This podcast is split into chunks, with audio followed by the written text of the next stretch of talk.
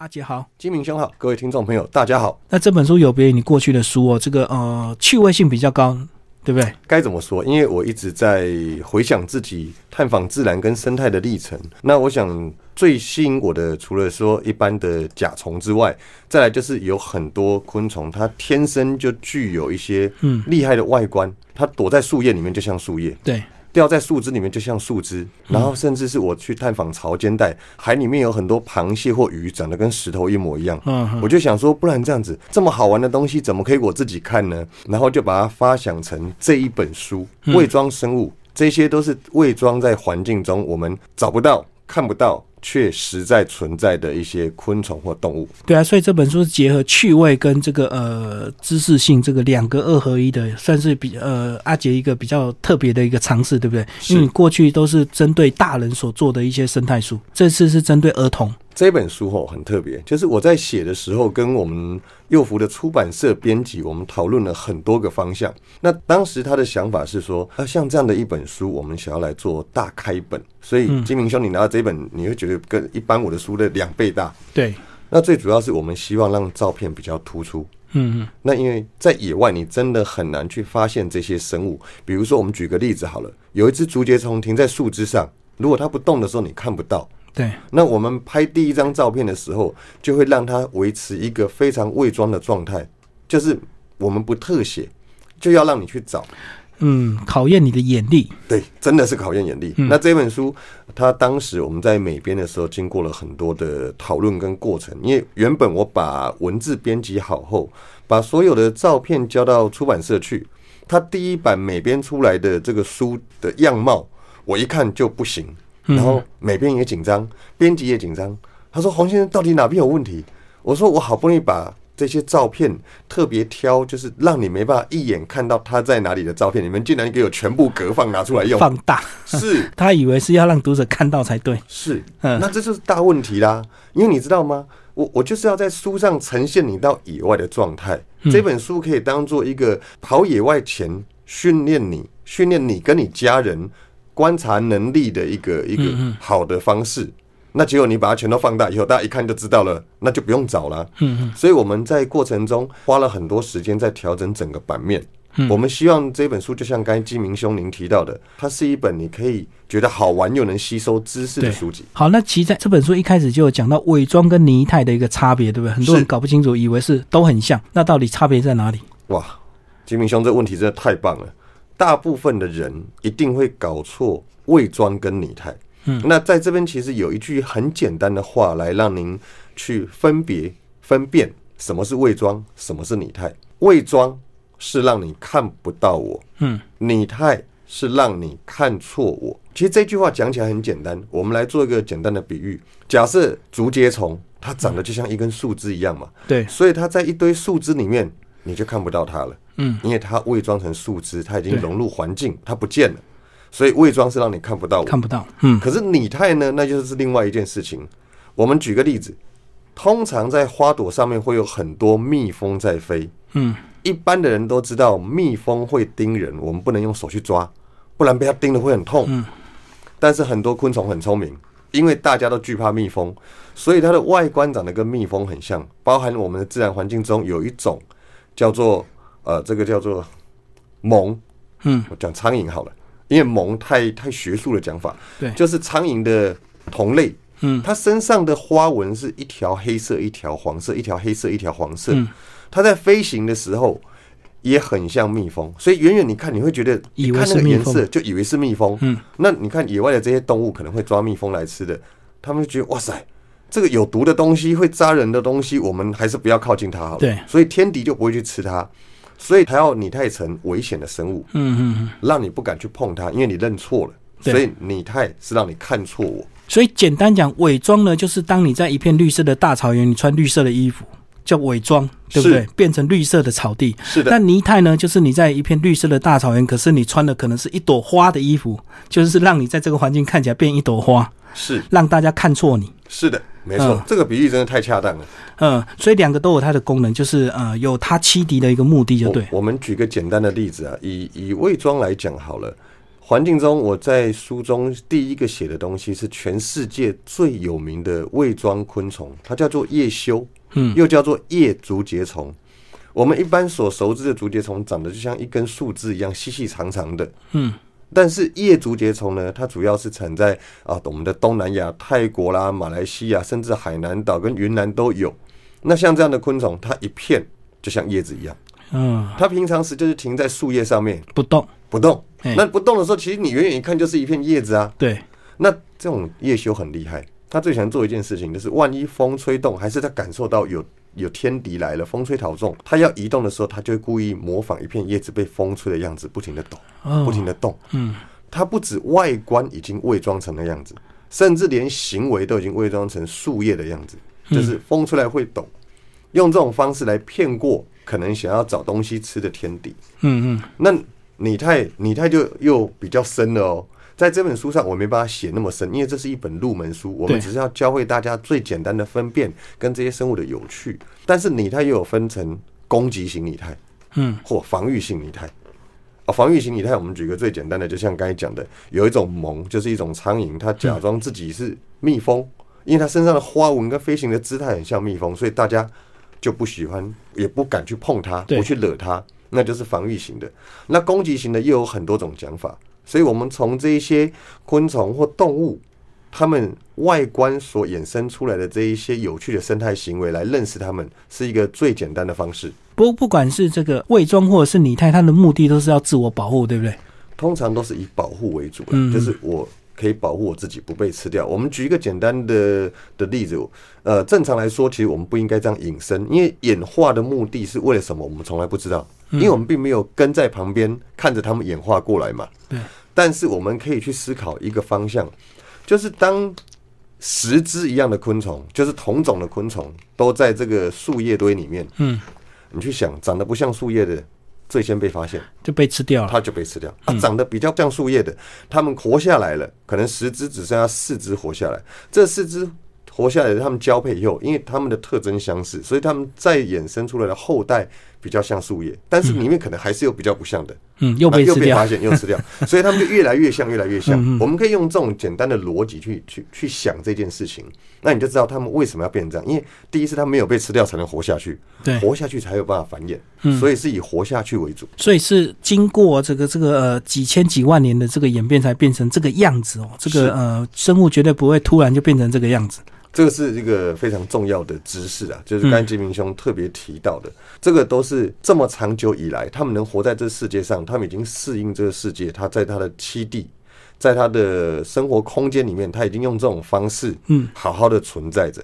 这也是我们来观察这些呃有趣的伪装生物最重要的一个点。这些生物他们能这样活在这世界上，外观、颜色、花纹是相当相当重要的一个环节。嗯，那其实讲到伪装的生物，我们最熟悉应该就是竹节虫，对不对？那竹节虫其实刚刚讲的这个，除了这个叶修之外，还有真的很像竹子的，甚至这个很像枯木的。所以竹节虫光是竹节虫也有很多呃类别，对不对？哦，竹节虫光是台湾，呃，之前十年前我的好朋友写了一本书叫《台湾的竹节虫》，那时候大概是二十几种，据现在最新的说法，应该上看五十种。嗯，因为每一种竹节虫长得都不大一样，对，有的成虫就是很粗短，看起来就像一一节枯掉的什么树枝掉落在地上；嗯。有的竹节虫是长达二十公分，很又细又长，然后绿色的，就像一棵树在春天刚发出来新的枝芽一样。嗯。所以每一种竹节虫从它的头部、外观，甚至甚至是身体上面长出来的这一些刺，因为它们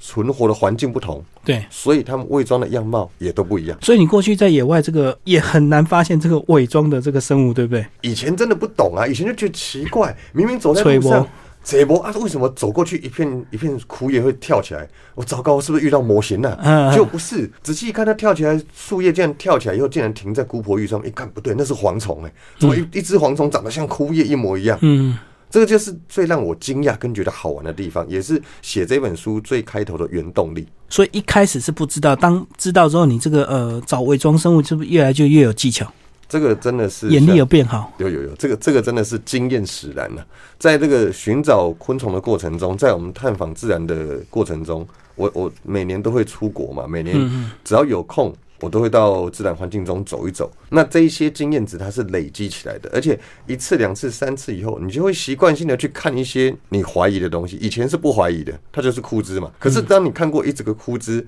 竟然会有六只脚开始在走了，嗯嗯，你就会觉得那个枯枝是不是？我们俗话有一句啊，一朝被蛇咬，十年怕草绳。哦，你看到相关的东西，你就觉得怀疑一下呀，先怀疑再说。嗯啊，可能是那，因为我们跑野外有一段时间了。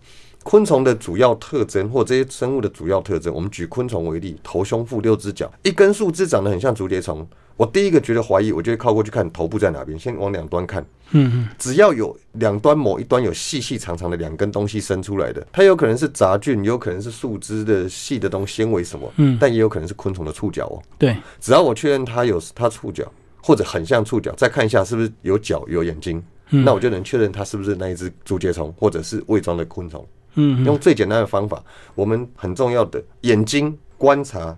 是找到伪装生物最重要的一件事情。对，那我们刚刚讲的是竹节虫，大家会觉得说，因为它这个可能比较弱，所以它需要伪装。哎，可是讲到像螳螂，它也需要伪装。那螳螂不是比较厉害吗？螳螂就是都是吃其他昆虫的，为什么它要伪装？螳螂实在是一种很棒的昆虫。我记得我们之前有一集访谈，就是讲螳螂的私密生活。嗯，螳螂是我第二爱的昆虫。第一是甲虫，第一是甲虫，真的真的，只要这些雄壮的东西，我们爱吧。嗯，你知道螳螂是一种很神秘的东西。为什么用神秘来讲？在台湾有很多螳螂，它小时候是拟态哦，长大以后变伪装哦。嗯，你知道那个是一个很奇怪的的环节。可是你也从这边可以了解到，这些生物为了活下去，可以发展出这么多元的生态样貌。哦，我们举台湾的螳螂大齿螳。嗯，大齿螳以前叫花塘，大小的大，牙齿的齿，大齿螳是说它的捕捉足的那个那个刺很大。嗯，大齿螳刚从它的飘销，就是卵里面孵出来的时候，你知道它的小时候长得像蚂蚁，它拟态成蚂蚁，因为蚂蚁真的不好惹。啊。你知道蚂蚁雄兵出来的话，所有生物看到都跑，而且蚂蚁这么小吃不饱，嗯，很少有动物喜欢取食蚂蚁，所以它小时候是拟态成蚂蚁。嗯嗯，等它长大以后，它的外观。就伪装了，伪装成树叶，细细长长的一片叶子。嗯，那当然金明兄问到很棒，他说螳螂不是一种很高等的猎食性的动物吗？对啊，他会去捕捉很多昆虫来吃，诶，他为什么要伪装？这个我们可以从一句话，一句老话：“螳螂捕蝉，黄雀在后。”嗯嗯嗯。那为什么要提到这句老话？这句话它是有很深的语义的，你可以去想一下。当一只螳螂停在森林里面，它其实动也不动。螳螂的行为就这样，它平常是不动的。嗯，因为不动，所以你看不到我。当这时候它发现原来这边有一只蝉，螳螂要过去捕蝉的时候，它动了，黄雀才看到原来这边有一只螳螂。嗯，基本上这些生物，它们在环境中，我们用最简单的五个字：一物克一物。对，每一种生物都有被相克的生物会出现。嗯，如果螳螂这么厉害。那它其实大可不要伪装啊，可是你知道比螳螂体型大的动物还有呢，嗯，所以它必须有伪装的外观让自己活下去，那自己又能欺敌。什么叫欺敌？你看一只螳螂，假设像一片树叶一样，我在书上很喜欢提的就是有很多螳螂，它最喜欢停在哪里？花朵旁边，嗯，花朵一定是植物开的嘛，它停在那边就长得像一片叶子，然后你知道花朵会吸引来蜜蜂啦、昆虫、蝴蝶来来采蜜，嗯，一飞过来，重点就是没有看到螳螂嘛，哎。有花蜜可以吸，真好！一飞过去才停下来，马上变成人家嘴巴里面的肉。因为螳螂躲在那边，一方面又可伪装，一方面又等食物上门。嗯，你看多么聪明，就是二合一的功能。是，又可以安全的地方，又可以这个等食物上门这样。是，是真的，真的。所以螳螂也是很多种，对不对？跟竹叶虫一样，不是说螳螂都只有绿色的。没有没有，螳螂的种类在台湾有二十几种。嗯，那其实像现在金明兄您翻到的这一种，那是也是号称台湾四大奇螳最难找的一种，因为它叫树皮螳螂。各位从名字就可以听得出来，你看到这个树皮到底是不是树皮，你自己都不清楚，因为它颜色、形状，还有它停在树皮上面，它会整个趴在上面，就完全把自己当成一片树皮。所以呢，我们在找这些螳螂的时候，真的很难，除非它刚好动，对不对？对对对对，太内行了，除非它刚好动，不然你真的看不到，因为你分不出来啊。就是你也不可能去看到每个树都都去敲一敲，这样看看会把它敲出来。这个金明兄太厉害了，我们在野外找树皮螳真的是这样，但我们不是用敲的，嗯，我们手上会戴手套，慢慢摸树干。哦，你摸过去，它只要动啊。树皮螳螂最有趣的一点就是它不会上下走。它是左右移动的，嗯所以你摸到那边有的话，它就突直接跑到你面前来，嗯你就看得到。那为什么要戴手套？你知道树皮上面有在自然的环境，树皮上面是有很多不同的生物，比如说可能会有毛毛虫啊，或有些有毒的生物啦，你不小心碰到很危险，还是有刺啊，所以戴手套你慢慢的摸。第一是不能大力，大力你一拍呢，我要被你拍死了。嗯，第，二是你轻轻的摸上去，你轻轻的打扰到它，它会跑过来让你看得到，这样就可以了。我们是用这种方法在找寻树皮螳螂。是不是有特定的树种才会比较接近树皮螳螂的这个颜色？好，这个是一个好问题。台湾哈北中南东我都找过树皮螳螂，基本上树皮螳螂它最要求的并不是树种，它最要求的是环境，它喜欢。低海拔的原始林没有破坏的，那这种原始林通常湿度很高，所以在树皮上面会长很多的苔藓啊、地衣啊，跟树没有关系，跟环境有关系。是，因为你只要环境对了，它这边的树干上面就会长这么多东西，嗯，所以它的颜色也跟树皮上面的第一苔藓有一点绿绿的啊、斑驳斑驳的这种颜色很像。哦，主要是那个环境要你找到那个环境，嗯，就没有问题了。好。那接下来我们来聊到这个烧尸，烧尸是不是半夜晚上都会一直叫？好、这个要是现在我们有一个名词叫里山呐、就是跟跟我们这个里山倡议，对里山倡议，沙头亚马这个跟我们人居住在山旁边，跟我们又耕作，然后又能跟环境的动物和平共处。那你知道台湾有很多像里山这样的地方，就连我们在台北周遭都有，比如说六张里，嗯，那旁边还是有一些简单的菜谱，有人在种菜。然后比如说像呃新北市。很多地方我们还是住在靠山边，还是有人耕作，还是有住人。你知道像这样的环境最容易遇到像这个烧尸，嗯，啊，为什么特别会讲吵到人呢？每年到了这个夏末秋初，是这种会发出声音鸣叫的昆虫最大量的季节。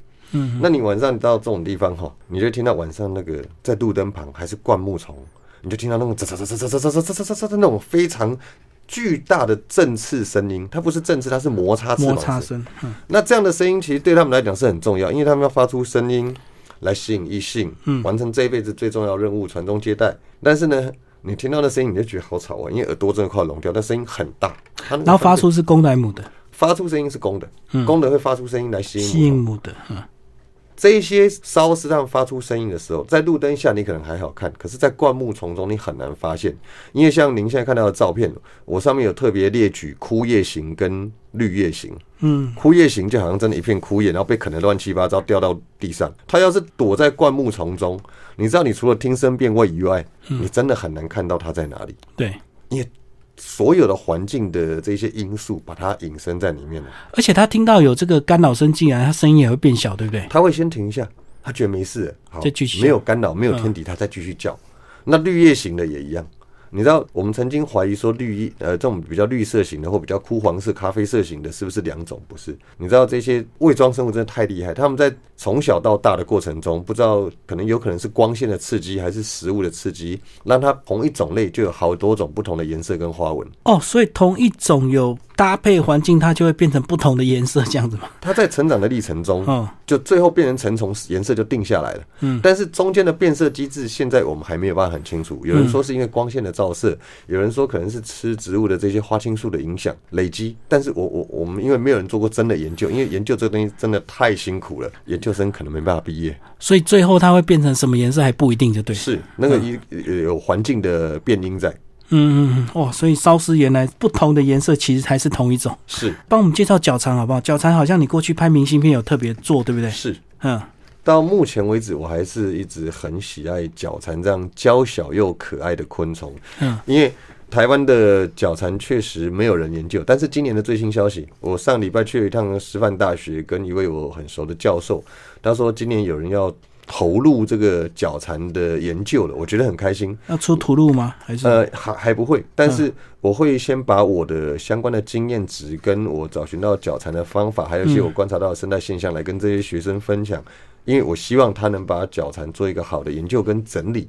那一般人对于脚蝉可能很陌生，因为大家听到“蝉”这个字，会以为是夏天在树上叫的蝉。对，角蝉跟一般我们看的蝉，它是同类没有错，嗯但角蝉是不会发出声音的。嗯，脚蝉在沟通的方法很特别，他们沟通的时候，基本上是身体的某个器官会震动，发出非常高频率的震动声音。嗯那因为角蝉大概只有零点三到一公分，对一种类不同。台湾的记录是九十几种哦，大概零点三公分到一公分不等，所以他们发出的声音是非常细小的，应该说人类听不到的频率。嗯嗯，它只能他们自己同类间听到，然后依照频率的高低、长短、节奏，代表不同的意思。嗯我会知道这些东西的原因，是因为我刚才提到那一位师大的教授，他的老师佛罗里达大学教授来过台湾，因为是我接待他们到山上去录脚蝉的声音。嗯嗯，那因为录的时候要很专业的装备嘛，那很细的一根那个针头要插到植物，就是旁边有住脚蝉，你要插到植物上面去，然后你就要把耳机跟放大器照着听，听的时候你会听到那种这样的声音。我我那时候听我说这什么声音？然后这什么音？他说那就是植物的维管束在输送水分的声音。哦，有点吸口水的声音啊。对，嗯就是像那样的声音。可是突然间就听到那种嗯嗯嗯嗯嗯嗯，我说是不是这个？他说对，这个就是脚蝉发出震动的声音。嗯，那因为你知道，脚蝉它们真的是一种很很有趣又很精致的昆虫，因为很小只，那它在环境中。到底为什么会变成伪装生物呢？因为第一，它小啊，它根本就是毫无招架之力，任何生物来一口就可以把它吞了。所以角蝉它它有两种很棒的跟保护自己的方式。第一，就是因为它的外观很像植物的茎上面的这一些啊，可能是植物的苞片或叶子，然后它身上还有长一点毛，就你会觉得不仔细看它就是植物的一部分。嗯第二是角蝉，它联合了这个蚂蚁来做一件事情。你知道，我们刚才提到蚂蚁本来就是很恐怖的这个大自然的一种昆虫，对对，很多动物都害怕。嗯，那他们请蚂蚁来当保全，他们用吸完植物的汁，它把它要的营养吸收掉以后，不要的糖分跟水分排出来变成蜜露，吸引蚂蚁来吃这个蜜露。那蚂蚁觉得这个东西太好吃了，所以他们会保护角蝉。万一有这个天敌来要找脚蝉的麻烦，蚂蚁会倾巢而出，把东西赶走。嗯，所以脚蝉不只是一个伪装高手而已，它还是一个很厉害的这个会联合别人来保护自己、很聪明的昆虫所以那个蜜露就是脚蝉它的排泄物啊。啊。对，简单讲叫做它 排出来的排泄物哦，有特殊的这个成分，蚂蚁很喜欢吃，是，就是所以蚂蚁就要保护它。嗯最重要就是因为植植物里面可能含有很多的不同的维生素、矿物质、营养，嗯那角蚕吸收它要的部分，可是通常它们不要糖分。你嗯知道糖分就是甜的东西，丢出来当然蚂蚁就收了。对，糖分这个现代人也很怕糖分，这个糖尿病，连最近都有看到新闻，连胰脏癌也后来发现是糖在作祟。真的还假的啊？嗯，对对，最新新闻，大家真的要少糖这样子。最近要多喝开水。来帮我们介绍红娘花，好不好？红娘花呃过去好像有看到哦，这个它会有个长长的呼吸管，像吸管一样突出水面，它就是一个水生昆虫嘛。是这个红娘华是我从小的一个记忆啊。你知道小时候在台北市啊，只要积水的地方就有机会看到红娘花。那是红娘花这样的昆虫，其实它是一种水生春象。嗯，我们知道春象就是我们大家老一辈口中的臭虫嘛，你去抓它，它会喷出一种那种味道很糟糕的那种那种，可能有人说是杏仁味啦，可是我真的没办法接受那个味道。就是要抵抗天敌，对，它就是要让天敌觉得这个东西不好吃，味道不好。嗯，那红娘花它不会做这种事情，它没有办法喷出这一些化学武器。可是好处是红娘华的外观很很有趣，它长得就像一片干掉的叶子，嗯细细长长，有点像竹叶，只是很小的竹叶。所以你看到它在水里面，只要水里面是一堆落叶堆，你可能就会被它骗过去，嗯因为它跟这一堆落叶枯枝在一起，它就是落叶枯枝啊。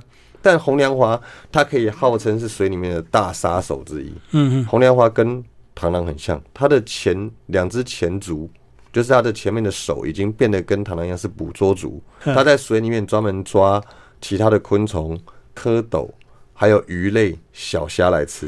那他们在吃东西跟一般的生物也不大一样。一般我们觉得吃就是放到嘴巴里面开始嚼嘛，不是。红娘花从它出生就带着吸管，嗯，今天它抓到一个东西，它就把它的吸管插到人家身体里面去，嗯注入消化液再吸回来，把它吸干为止。哦，把它分解掉，然后再慢慢吸出来，不是是，嗯，所以这样子它是不是也是一个生物的呃水质的一个指标？就是水质要够好才会看到它。正常来讲呢，红娘华的忍受度还比较高一点点，嗯因为它们这些水生昆虫真的都可以当做水呃水质的环境水质的指标。嗯，可是很多人会误解说环境水质的指标是我看到红娘华这水就可以拿起来喝？不对哦。我们以这个昆虫或生物当指标来讲，只是你可以证明水里面没有化学药剂，对，没有农药，没有油污，没有这些东西而已。你看到这些水生昆虫，我觉得很棒。你来到一个干净的环境，嗯，但不代表你可以把水舀起来喝。那个水里面可能有生菌，可能有其他细菌，你要煮过，你要过滤过，那个才能喝啊。而且可能还会有一些虫卵，对不对？啊对对吃下去就变蛔虫跑出来。是是嗯，我们过去你那本那个螳螂的私密生活，我们就看到那个铁线虫是从螳螂肚子钻出来。哦，那个太厉害了，真的。嗯，那个铁线虫哦，这个在这边趁这个机会帮大家补充一下，铁线虫很多人每年到了夏天，差不多了，我们时间快到了，就是夏天快到的时候，螳螂成虫出来了。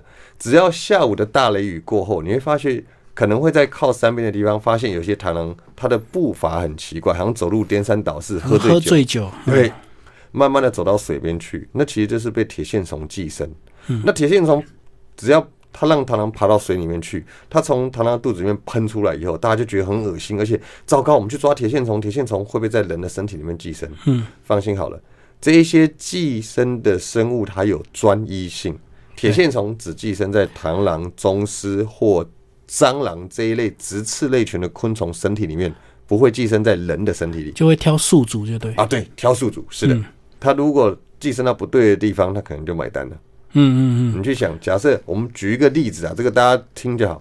假设有一天我想尝试看，我把铁线虫拿来吞，它可能到我的胃里面就不见了，嗯因为它挡不住胃液嘛。我们的对，胃胃胃液酸，是嗯嗯，所以铁线虫钻出来就是差不多等于它利用完了之后，它就这个从螳螂破腹而出，就对。可以这样说，因为铁线虫它真的很厉害。它进到螳螂身体里面以后，它开始取食不会危及螳螂生命的器官。嗯，它跟着螳螂一起长大，对，差不多每年到夏天这时间点，螳螂成虫了，它也变成成体了，够了，吃然饱了。就会用某些方式影响螳螂靠到水边去，嗯嗯，靠到水边，因为主要铁线虫它的繁殖的场域是在水里面，就它要回到水里。要回到水里，它才能找到自己爱的另外那一方，结合才能繁衍下一代，然后。它们就一定要有水，所以你看螳螂都会跳水的原因就是这个原因。它只要跳水，应该就是被铁线虫寄生了。然后你再等一下下，就看到那个铁线虫钻出来，对不对万？头钻洞，你知道那个嗯嗯很多人看到那个都会尖叫，因为实在太恶心了。所以在一只螳螂只会有一只铁线虫，还是会有很多铁线虫？我看过的记录是三只的，哦听说有人看到六只的，嗯就是肚子里面满满的爆了六只铁线虫出来。我真的觉得太惨烈，爆一只就已经够惨了，爆六只更惨。那整个肚，那个整个肚子就是撑破啊。嗯铁线虫是不会客气的，它要出来的时候就直接把螳螂的肚子钻破就冲出来了。嗯嗯它不是还让它好像排泄一样把它搭出来，不会是，就是嗯，就跟异。形一样啊，是就从人的肚子就钻出来，对对对对，就是然后。那个人就嗝屁了。你你你用那样的方法去思考，你就知道在自然的环境中有很多生物，其实我们电影都看过。好，来帮我们介绍枯叶蝶啊？枯叶蝶也是很厉害的伪装生物哦，这个真的就像一片枯叶一样。枯叶蝶是我从小最爱的一种蝴蝶，因为枯叶蝶它的翅膀就像一片叶子一样，嗯，上面有刺脉，有枯叶的纹路，然后形状一模一样。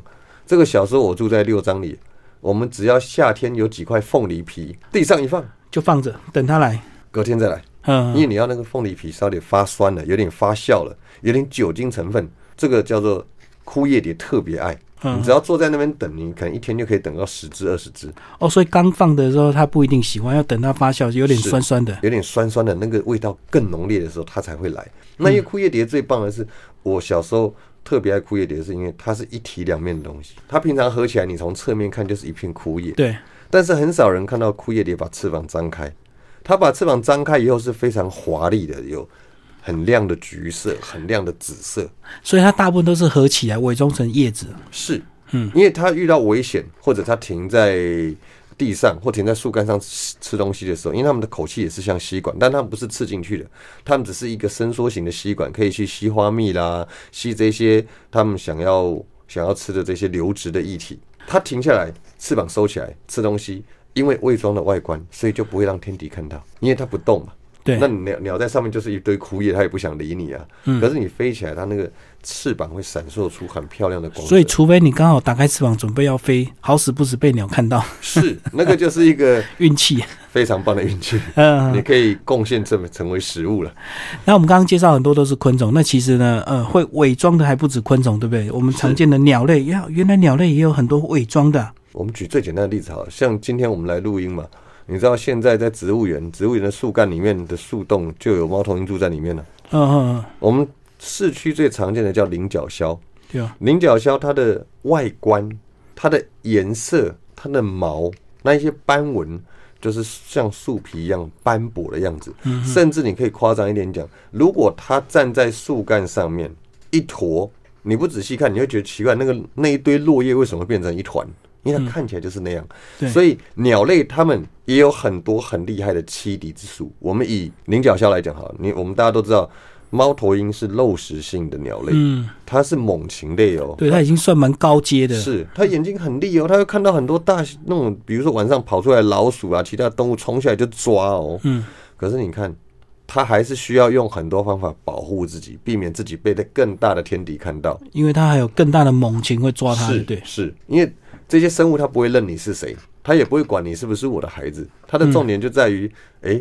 你看起来那大小是不错的肉排哦，他就去抓你，只要抓到就吃掉。帮我们介绍变色龙啊，变色龙厉害的地方，它居然会随时变化，对不对？我们我们常常被很多电视或者是影片给导向说，变色龙是一种非常会变色的动物。嗯，确实变色龙会变色，但是有少数的种类它是变色的能力比较强的。变色龙变色的原因是因为它体表有变色细胞。嗯。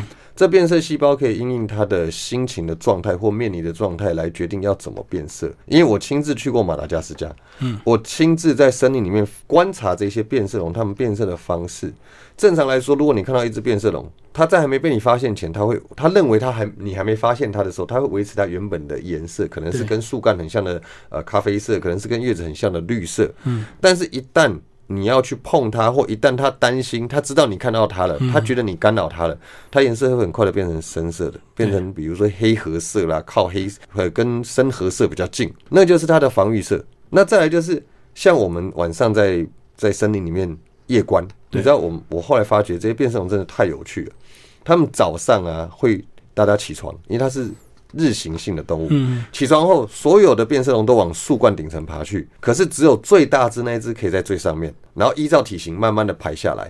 小只的绝对不敢爬上去，因为小只的爬上去，大只的看到就觉得你是食物，就直接把你吃了。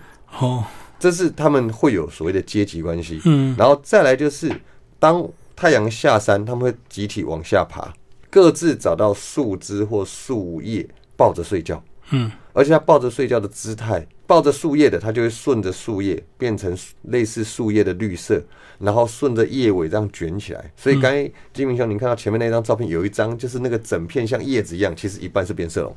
嗯，他就假装自己是叶子。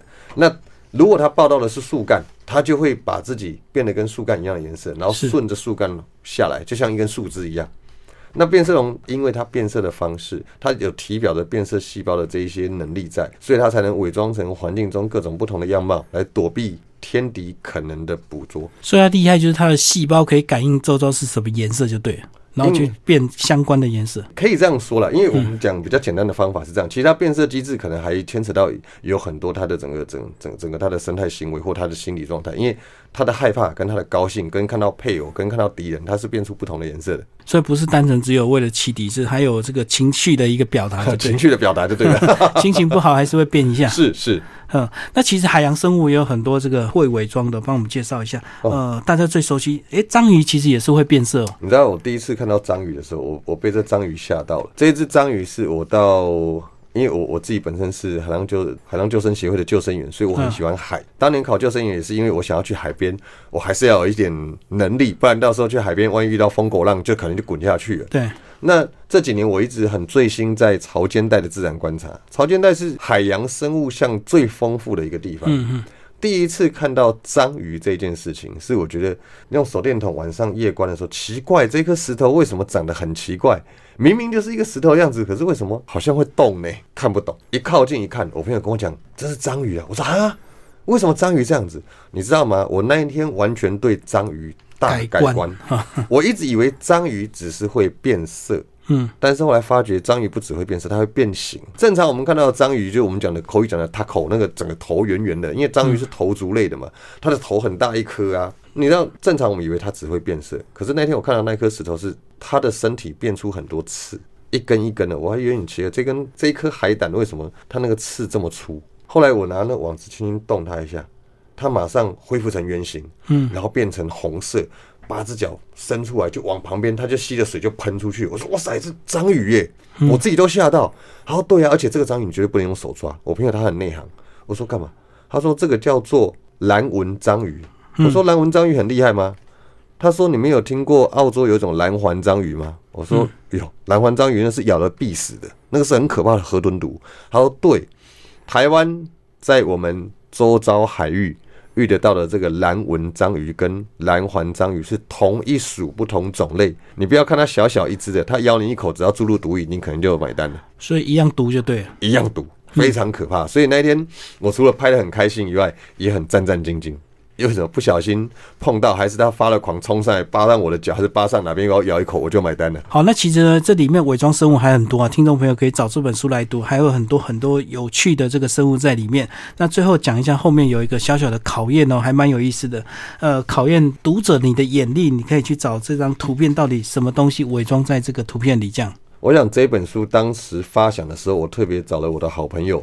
国立中山大学的严胜宏老师来帮我审定，因为他是相关这个伪装啦，然后动物行为啦，呃，很重要的研究者。嗯嗯。那他那时候就给我一个建议，他说：“你你你找到这些照片，你拍的都很珍贵，所以你一定要请出版社把照片整个展现出来给读者看，这样读者才知道原来这个生物伪装在环境中是这么难找。”那这本书后面的这个眼力大考验这个小考试呢，它与其说考试，不如说是一个有趣的好玩的游戏。嗯，因为我在这本书刚拿到的时候，我找了好多亲子的家庭，我说来，你们帮我看看这本书动物在哪里。然后呢，爸爸说这哪有什么难的？你知道那个爸爸跟孩子后面眼力大考验四格哦，第一章他们就花了十分钟还没找到。好，第一章是要找什么？